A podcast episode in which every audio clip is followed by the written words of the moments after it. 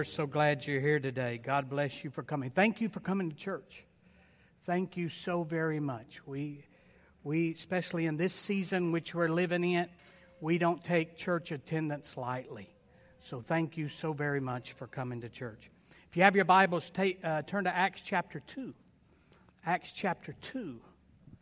Acts chapter 2, verse number 37.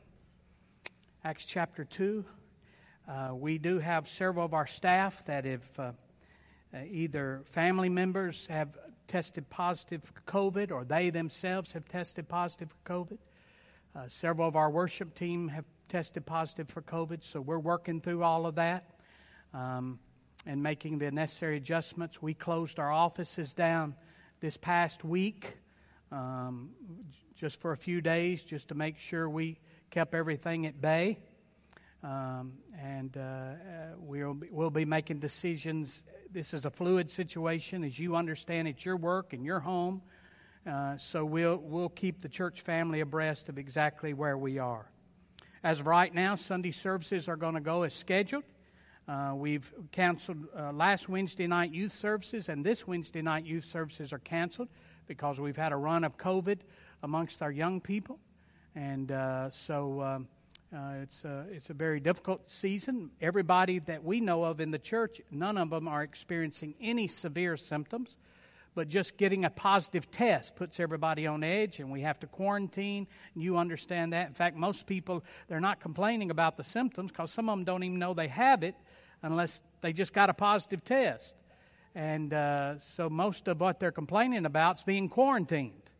They have to stay put and separated and isolated, and uh, they don't like that. And I can understand that completely. So just be in prayer. Keep yourself safe. Keep yourself safe.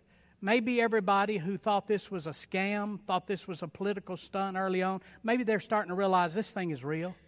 In fact, I've had four friends who've died from COVID. Four. One died this past week. Four friends who have died from COVID. So this is not a scam. This is not a political stunt. This is a real virus that affects some people terribly. Other people don't even know they have it. So uh, just keep yourself safe. Follow the proper guidelines and be, be, be Christ like more than anything else. All right, Acts chapter 2. Acts chapter 2, verse 37. Acts 2, verse 37. Let me set this up. The Apostle Peter is, has just preached a message. Uh, it was the day of Pentecost, and 120 people had this supernatural encounter where they encountered the Spirit of God. And God came upon them in such a way, filled them with His Spirit, that they began speaking in languages they'd never learned. News spread throughout the whole city that that was taking place, and hundreds and thousands of people come to see this phenomenal event taking place. And they began asking what this means. What is this all about? How did they learn to speak these languages that they didn't learn as children or they'd never been taught in, in school? How did they uh, learn these languages? So, uh, do we not have a nursery today? Okay. So, um, uh, we, uh, so now Peter comes and he begins to preach. He begins to tell them exactly what is taking place. And then uh, he's finished his message. He says, This is the outpouring of the Holy Spirit, is prophesied by Joel. And now he begins to tell them what's, what has taken place, and this is their response. Acts chapter 2, verse 37. Peter's words pierced their hearts, and they said to him and to the other apostles, Brothers, what shall we do? Verse 38 Peter replied, Each one of you, each of you must repent of your sins and turn to God and be baptized in the name of Jesus Christ for the forgiveness of your sins. Then you will receive the gift of the Holy Spirit. This promises to you, to your children, to those far away, all who have been called by the Lord our God. Verse 40. Then Peter continued preaching for a long time, strongly urging all his listeners, save yourself from this crooked generation. Verse 41. Look at verse 41. Those who believed what Peter said were baptized and added to the church that day, about 3,000 in all. Verse 42. All the believers devoted themselves to the apostles' teaching and to fellowship and to sharing in meals, including the Lord's Supper and to prayer. Verse 43. A deep sense of awe came over all of them, And the apostles performed many miraculous signs and wonders. Verse 44. And all the believers met together in one place and shared everything they had. They sold their property and possessions and shared the money with those in need. They worshiped together at the temple each day, met in homes for the Lord's Supper, and shared their meals with great joy and generosity, all the while praising God and enjoying the goodwill of all the people. And each day the Lord added to their fellowship those who were being saved. On Sunday mornings, I've been teaching on the subject of seven reasons why I need my local church during COVID. Seven reasons why I need my local church during COVID. This year, I turned in, I turned 62. In just about four months, I'll be 63 years old. I've never seen things that are happening in America today like I'm seeing today. I've never seen the culture so godless in my 63 years like I see it today. I've never seen violence in the streets like I see it today. I've never seen ungodliness categorized as good and godliness categorized as extreme. The Bible says in the last days there's going to come a day where people call good not good and not good good. And we're living in that day. We're living in that day. So I want you to understand this is the season the local church is needed now more than any other time. The local church must be that safe place where love, truth, and compassion is found and demonstrated. The local church must be the one place in the community where the color of your skin and the size of your bank account or the degrees attached to your resume does not determine your value. Let me repeat that. Read it with me. The local church must be the one place in the community where the color of your skin the size of your bank account or the uh, degrees attached to your resume does not determine your value. The local church should be the place that remains consistent and holy regardless of the shifting trends of culture. We need our local church more than any other time. But I want you to understand the local church is not an entity that stands on its own. This local church is not paid for or controlled by some organization in some other city. This local church is only as sufficient and as effective as the people who faithfully attend this local church. We, we do not have a huge benefactor uh, financial pool. We do not have endowments setting back like Vanderbilt University with over a billion dollars in endowments. We don't have that. We don't have large benefactors who've left this church money. We have nothing like that. This church is only as effective in helping people and sharing the gospel of the Lord Jesus Christ as our people are faithful and committed to its mission and its purpose. And it's right now. If, if you've just watched social media, you see some states in our United States of America are starting to get very aggressive about churches. And they're starting to tell churches, they are starting for the first time in the history of our nation, starting to tell churches you can't meet, cutting off their electricity, cutting off their utilities to keep them from meeting. Do you not understand, saints? This is just the beginning of what's going to happen in the days to come. In fact, right now they're testing the waters to see how far we'll push this and how far the sheep will follow a bad shepherd. That's exactly what they're doing. It's time for the church of the Lord Jesus Christ to become the church of the Lord Jesus Christ. All right? And we must be Christians and we must be godly and it's this is the most important time in the season of our church. This right here. Listen to what he said in Hebrews chapter 10 verse 23. Let us hold tightly without wavering to the hope we affirm God can be trusted to keep his promise. Hebrews 10, 23, 24, 25, verse 24. Let us think of ways to, to, uh, to motivate one another to acts of love and good works. Then he tells us, think of ways to motivate. He says, Bubba, think of ways to motivate your family. He's saying, he's saying, Amanda, think of ways to motivate people set in your section. Brother Berlin, he's saying, think of ways to motivate people you work with. He's saying, he's saying to all of us, think of ways, think of ways to motivate. This is a, this is a, a commandment. This is a, uh, the Lord is giving us a directive in these last days. He's talking to you. He's talking to me.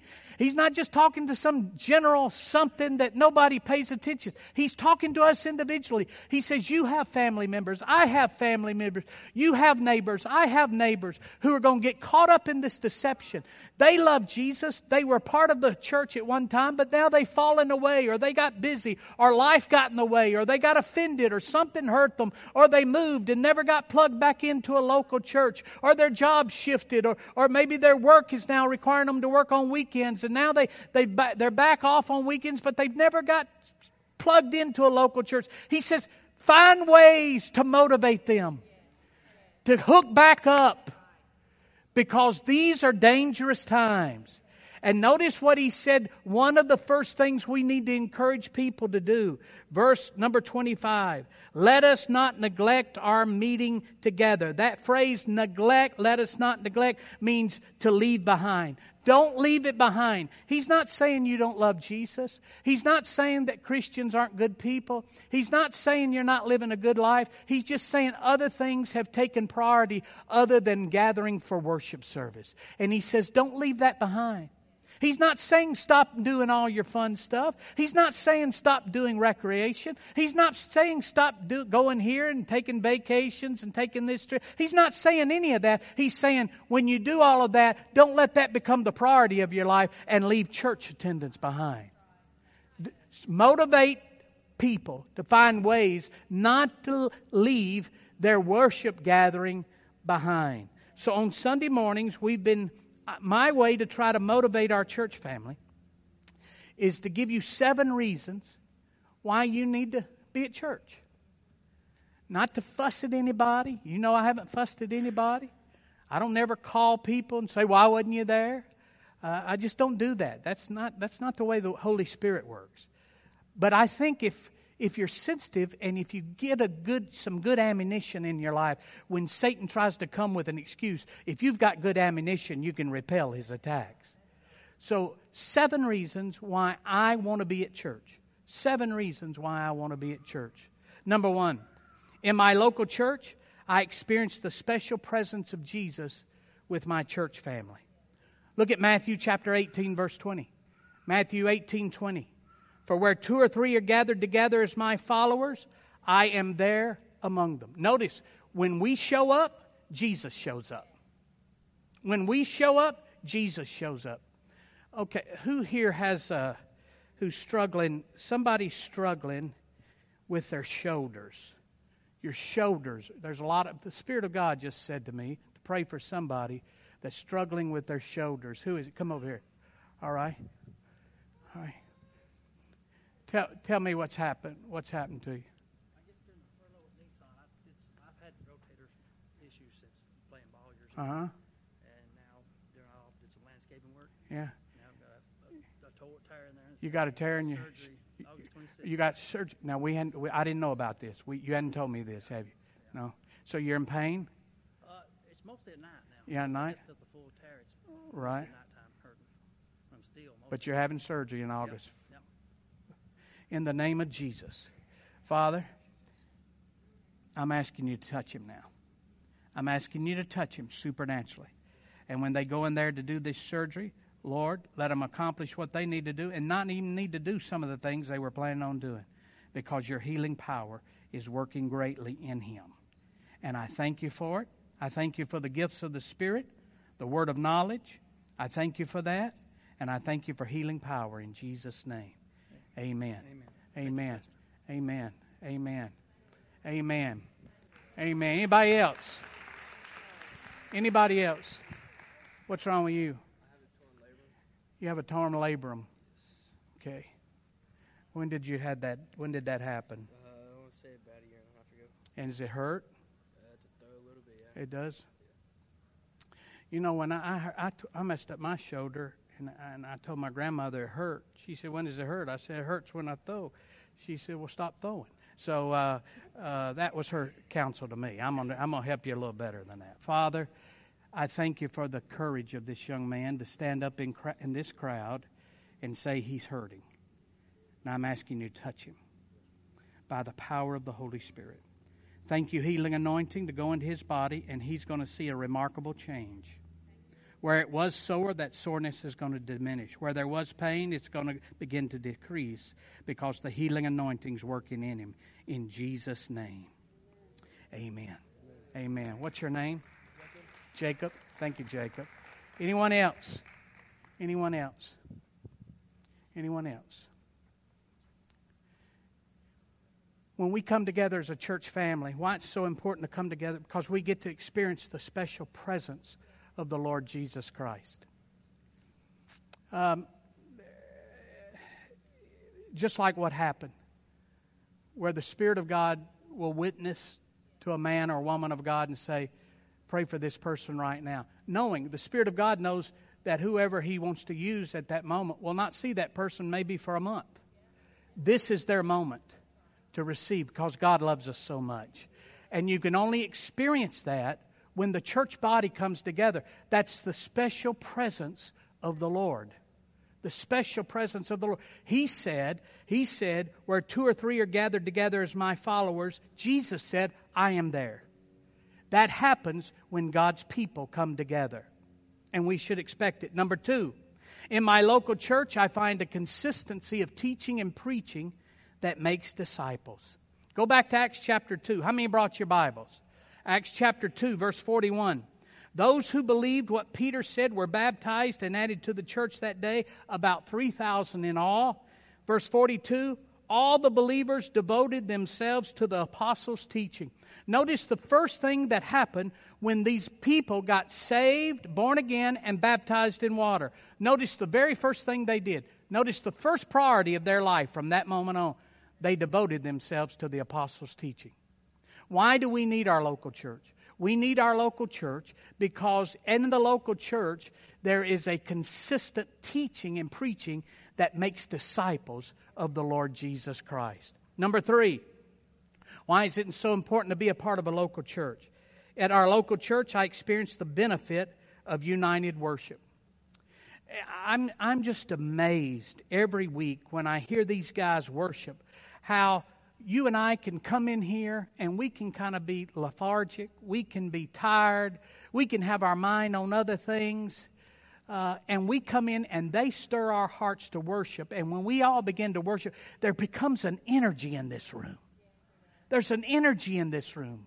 The anointing of God, the presence of God. Why? Because when we come to worship, the Lord shows up. Look what it says in Psalm chapter 22. Turn over to Psalm chapter 22, verse 3, one of my favorite verses on worship. It says, Yet you are holy, enthroned on the praises of Israel. One translation says, When we praise God, we create a seat, and He comes and sits in that seat. So when we come together to worship, the presence of the Lord shows up. Number four, seven reasons why I need my local church during COVID. Seven reasons. Number four, I experienced the power of united prayer. Turn with me to James chapter 5. Turn over to James chapter 5, verse number 16. James chapter 5, verse number 16. Notice what it says Confess your trespasses to one another and pray for one another. Confess your trespasses to one another. Pray for one another that you may be what? Healed that you may be healed. Church, we need, if never before, you and I need to be praying for our brothers and sisters in the Lord who are struggling with this virus. This thing is from hell. And it's trying to destroy our nation. It's trying to destroy our economy. It's trying to destroy churches. It's trying to destroy families. I have family friends. I have family friends who uh, the son called me several weeks ago from the hospital in another city. He called me. He said, Pastor, pray for me. And I said, Okay, what's up? He says, I'm in the hospital with COVID. He's 41. He said, I'm in the hospital with COVID. I said, okay, I'll pray. How you doing? He said, I'm doing all right. I've had a little struggle breathing, but I'm in the hospital, and they think I'm going to be okay. I'm, I'm getting a little better every day. I said, okay, great. I'll pray for you. I prayed with him right there on the phone, and I said, and I'll be praying. He said, wait, before you hang up, I want you to pray for my mom. I said, what's wrong with your mom? He said, she's in the room down the hall. I said, what's wrong with her? He said, she's got COVID, and she's not doing good, Pastor. My heart sank. Here's a young man, his mom's down the hall with COVID. He's got COVID. And I said, Well, yeah, I'll be praying for her. I didn't know her first name. I said, Tell me her first name. And uh, he told me, He said, Pastor, before you hang up, I need you to pray for one more person. I said, Okay. Who do you want me to pray for? He said, My dad. I said, What's wrong with your dad? He says, He's got COVID. I said, Where's he at? He says, He's in the ICU on the next floor up. So here's a 41 year old young man. His mom's down the hall. He's got COVID. His mom's down the hall with COVID. His dad's in the ICU on the next floor up with COVID. That weekend, his dad died with COVID. Two days later, his mom died with COVID. And he wasn't able to go to either funeral because he's in the hospital with COVID. This thing is real. Don't fall prey to all this social media garbage that tells you that this is a political stunt. This thing is from hell that's come to steal people's life, steal their money, and destroy people's existence.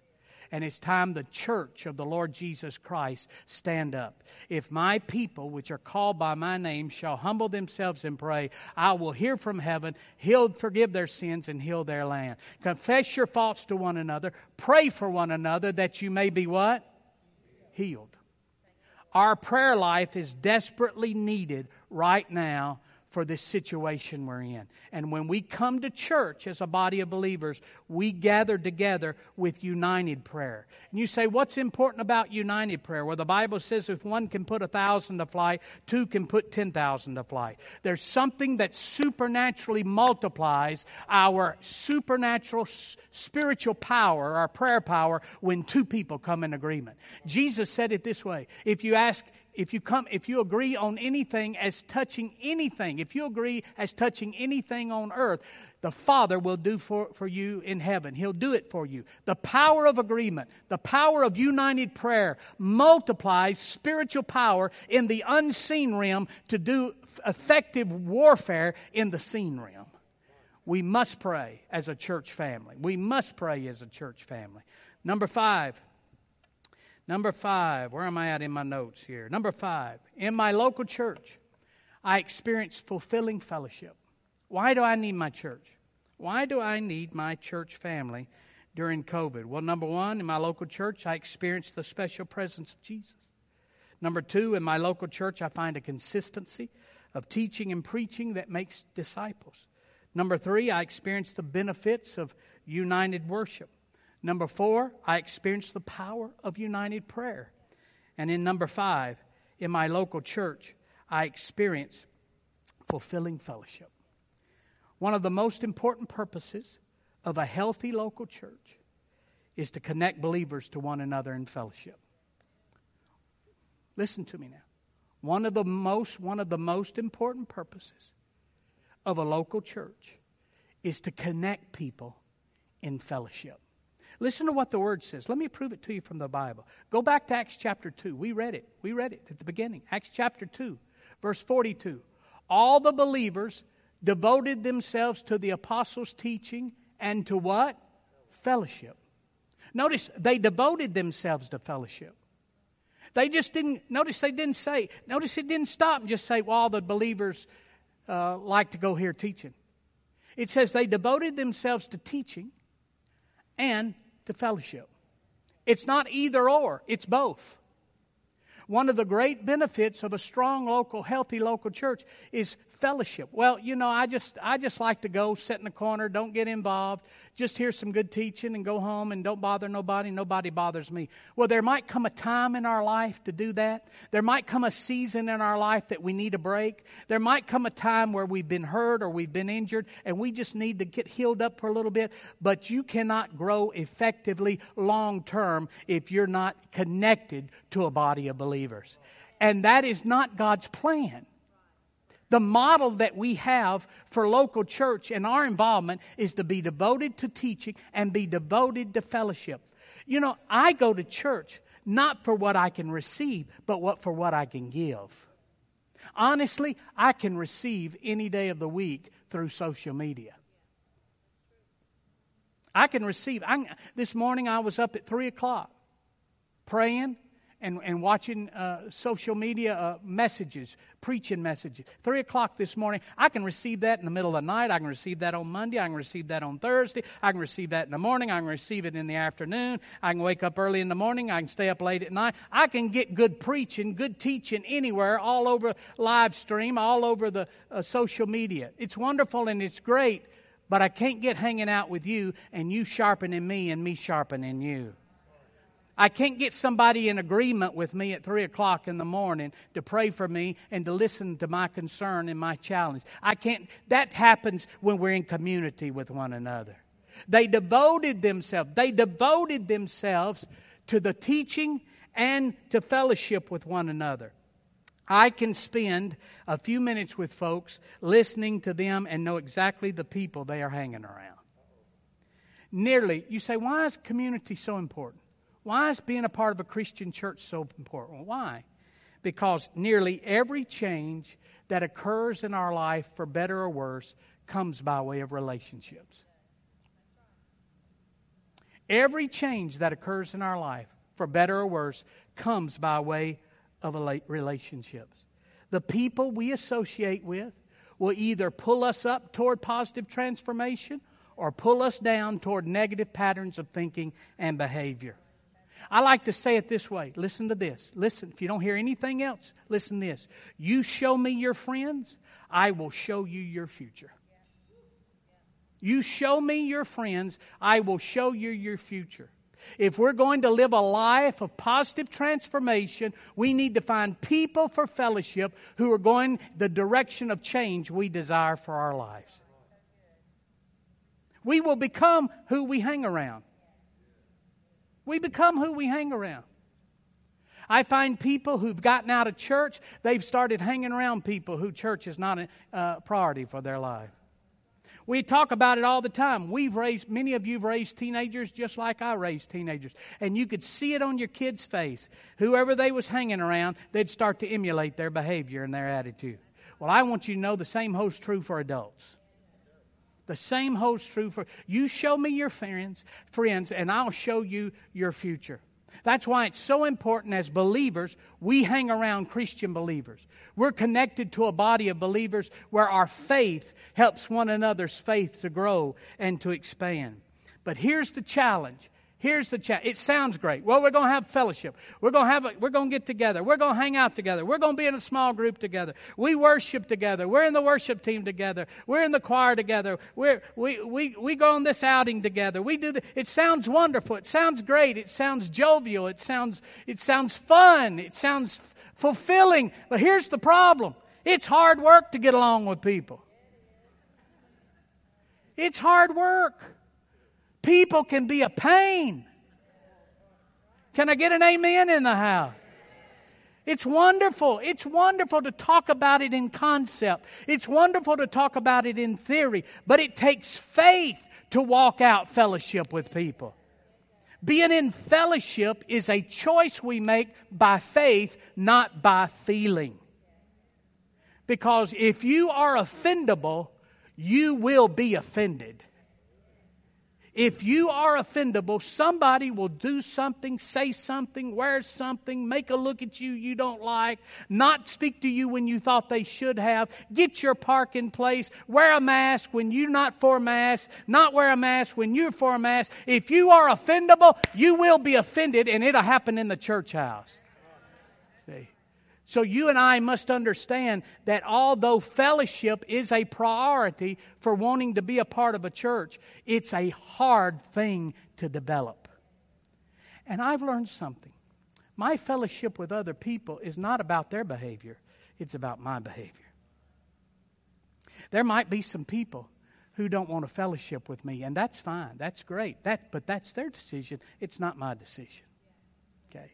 If they want to fellowship with me, wonderful. If they don't want to fellowship with me, that's wonderful as well. But I'm not going to put up a wall that I keep people out of my life because I need them to become everything God wants me to be.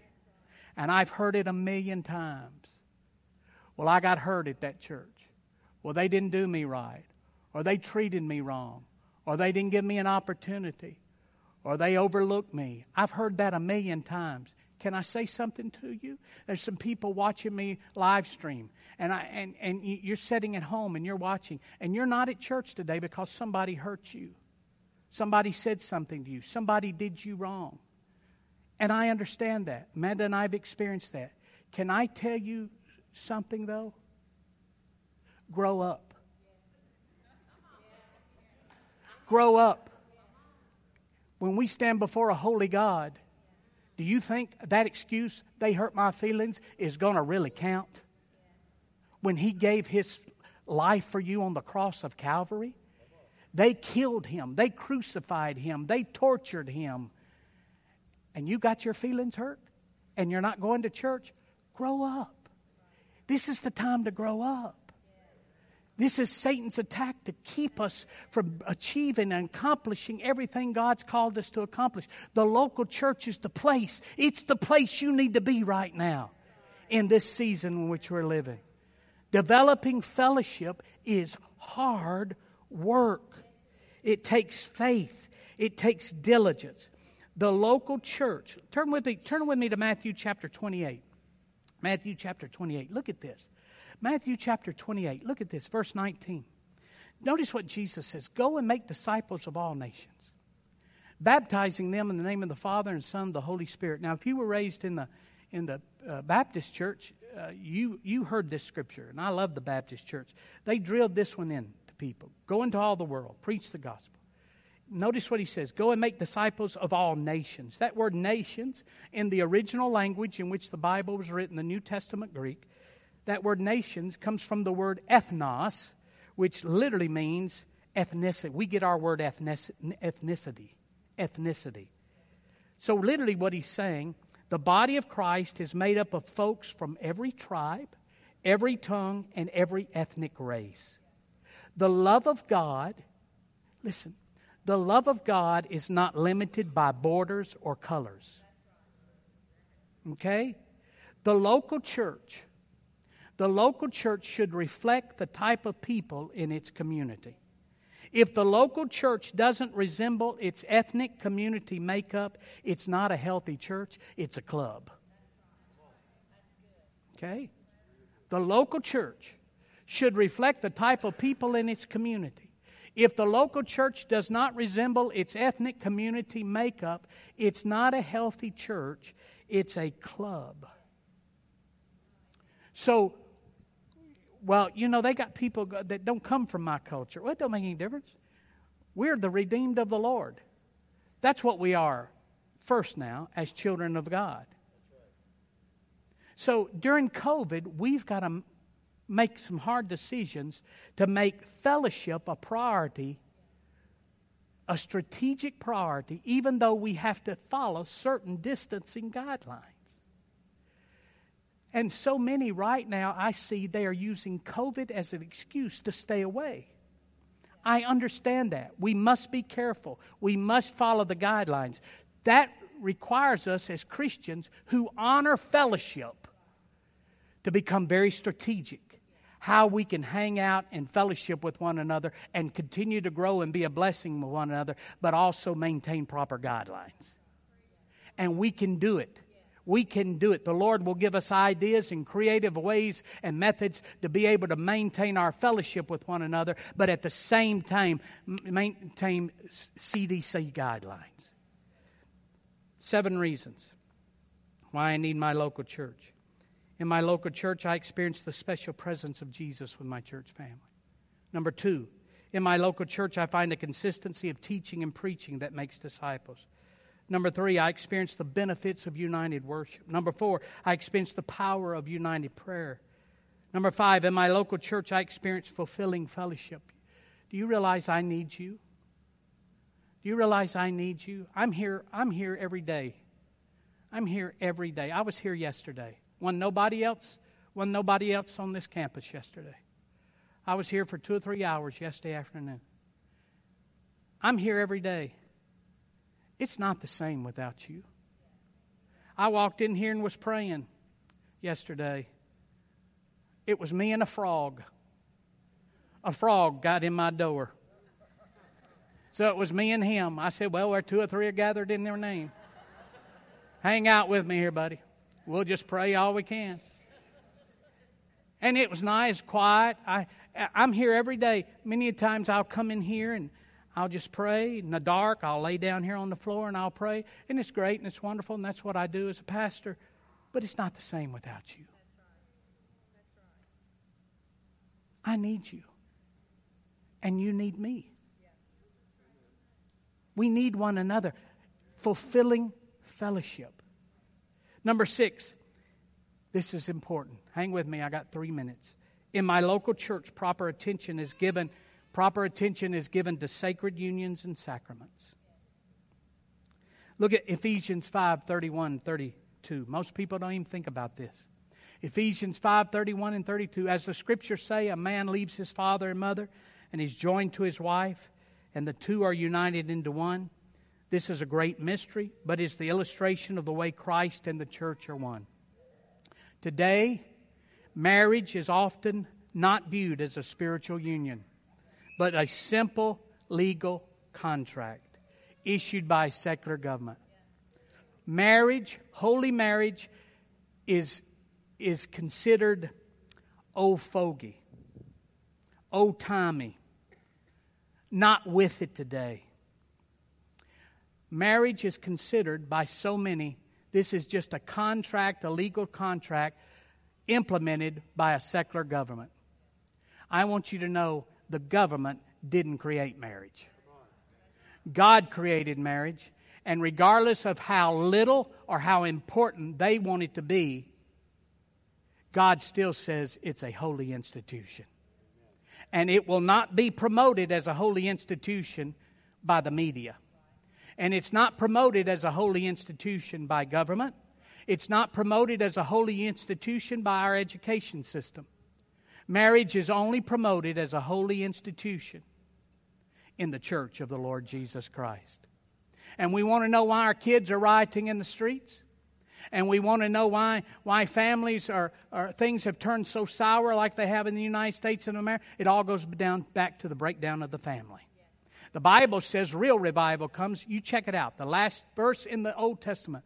Real revival comes when God will turn the hearts of the fathers back to their children and the hearts of the children's back to the fathers, and that's when real revival will come. When the family gets starts to get whole, when the family starts to repent and be restored, that's when revival comes to a nation according to the Word of God. According to the Word of God. And it's the local church that still gives the emphasis and priority to holy marriage. The local church. In fact, turn with me. Let me give you a scripture to prove what I'm talking about. Turn with me to Hebrews chapter 13. Hebrews chapter 13, verse 4. Notice what the Lord says Give honor to marriage and remain faithful to one another in marriage. Give honor to marriage and remain faithful to one another in marriage. Give honor to marriage. Amanda and I have been married 40 years this year. We've been married 40, we just passed 40 years. There's been, in these 40 years, there's been some tough spots. There have been some bad months. There have been some tedious moments. There have been some hurtful, painful moments. You don't stay married 40 years without going through some deep waters. You don't stay married 40 years without having some battle scars. I've got them on my back to prove that. Not most people, not most husbands are as humble and take a, a, direction from authority like I do. You have to learn to do that to stay married to a pretty girl for 40 years. All of us have difficulties. All marriages have problems. And there have been moments, I'll be honest with you, in these 40 years that I've entertained the thought, let's just let's just forget this. Pastor, you think that? I used to think that. I'm scared to think that now. She'll kill me. But I used to think that. I used to think that. I just let's just forget this. this. We were growing up together. I was 22 and she was 19. We were kids when we got married. And we were selfish and fussing and fighting and hollering at one another. And I was huddled up in a corner, scared, and she was hollering. She even threw Breyers ice cream at me one time. One of the worst days in my life. She got mad at me and threw a, a bowl of Breyers ice cream at me, and our little uh, schnauzer was licking it up off the floor. I thought this is the this is not what God led me to do. And there have been moments in our relationship over the years that I said, let's just, I thought, let's just forget this. Well, why didn't you? Because I honor the institution of marriage. Give honor to marriage, the Bible says. That word honor means, in the original language, it means it's precious, it's valuable, it's important. See, if my relationship is only dependent upon what she can do to stimulate my flesh, if our marriage is only as important as what she can do to make me happy, I hear this all the time. Well, I'm just not happy anymore. so what? I'm not happy a lot of the times, but that don't mean I throw away everything that's precious. I'm not happy with my kids, but I don't I felt like aborting a couple of my adult children, my two adult, but I just don't do it. I don't do it. Just because they don't make me happy doesn't mean I get rid of them. Just because I'm going through a bad season in my relationship with my wife doesn't mean I. Why? Because I honor the institution. Give honor to marriage. Make it precious. It's important. It's invaluable. That word honor means valuable and precious. The Lord says, give honor to marriage. There's been times that my flesh has been tempted to be unfaithful.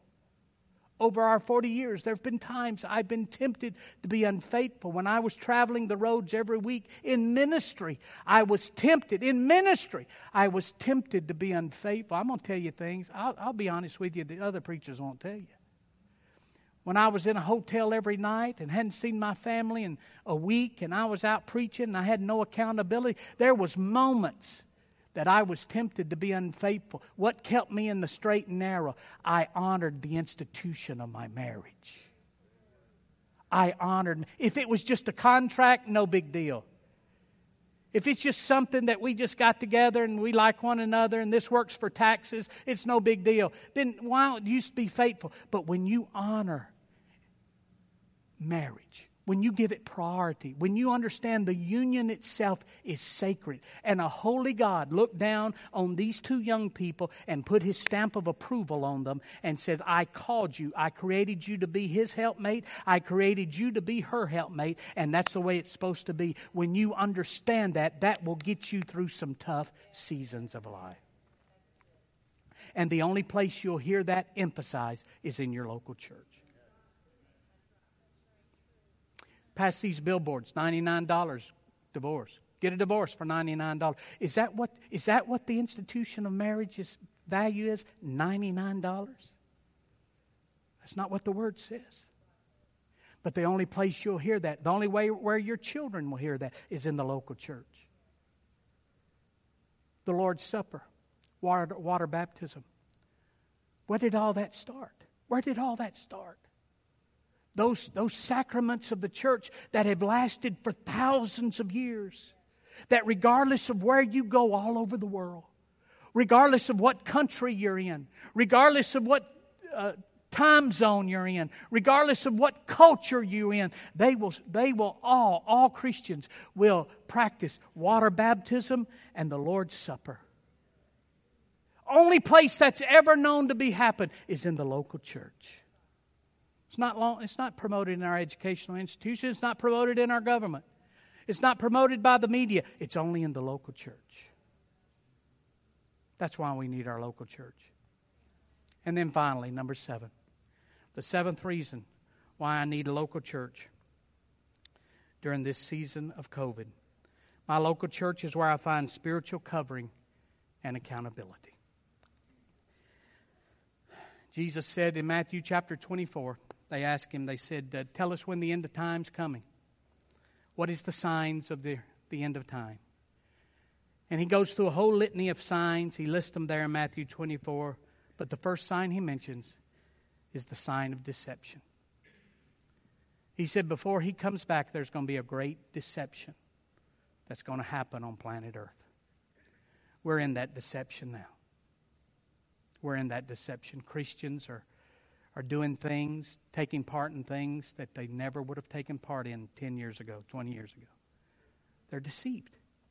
Good people that are deceived. In your local church, you'll hear the truth. In your local church, culture stays outside the door, and we stick with the incorruptible, infallible Word of God. It was, if it was wrong in Jesus' day, it's wrong today. If it was acceptable to God in Jesus' day, it's acceptable to God today. And you'll only find that in the local church. Stand with me, would you?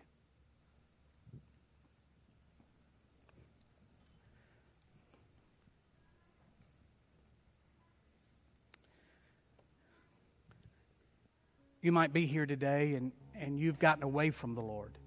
You've just, life interrupted you. Life interrupted you. You're a good person. You know you're good. We know you're good. People know you're good. Your family knows you're good. You're good people. You love Jesus. But life just got in the way. Work, business.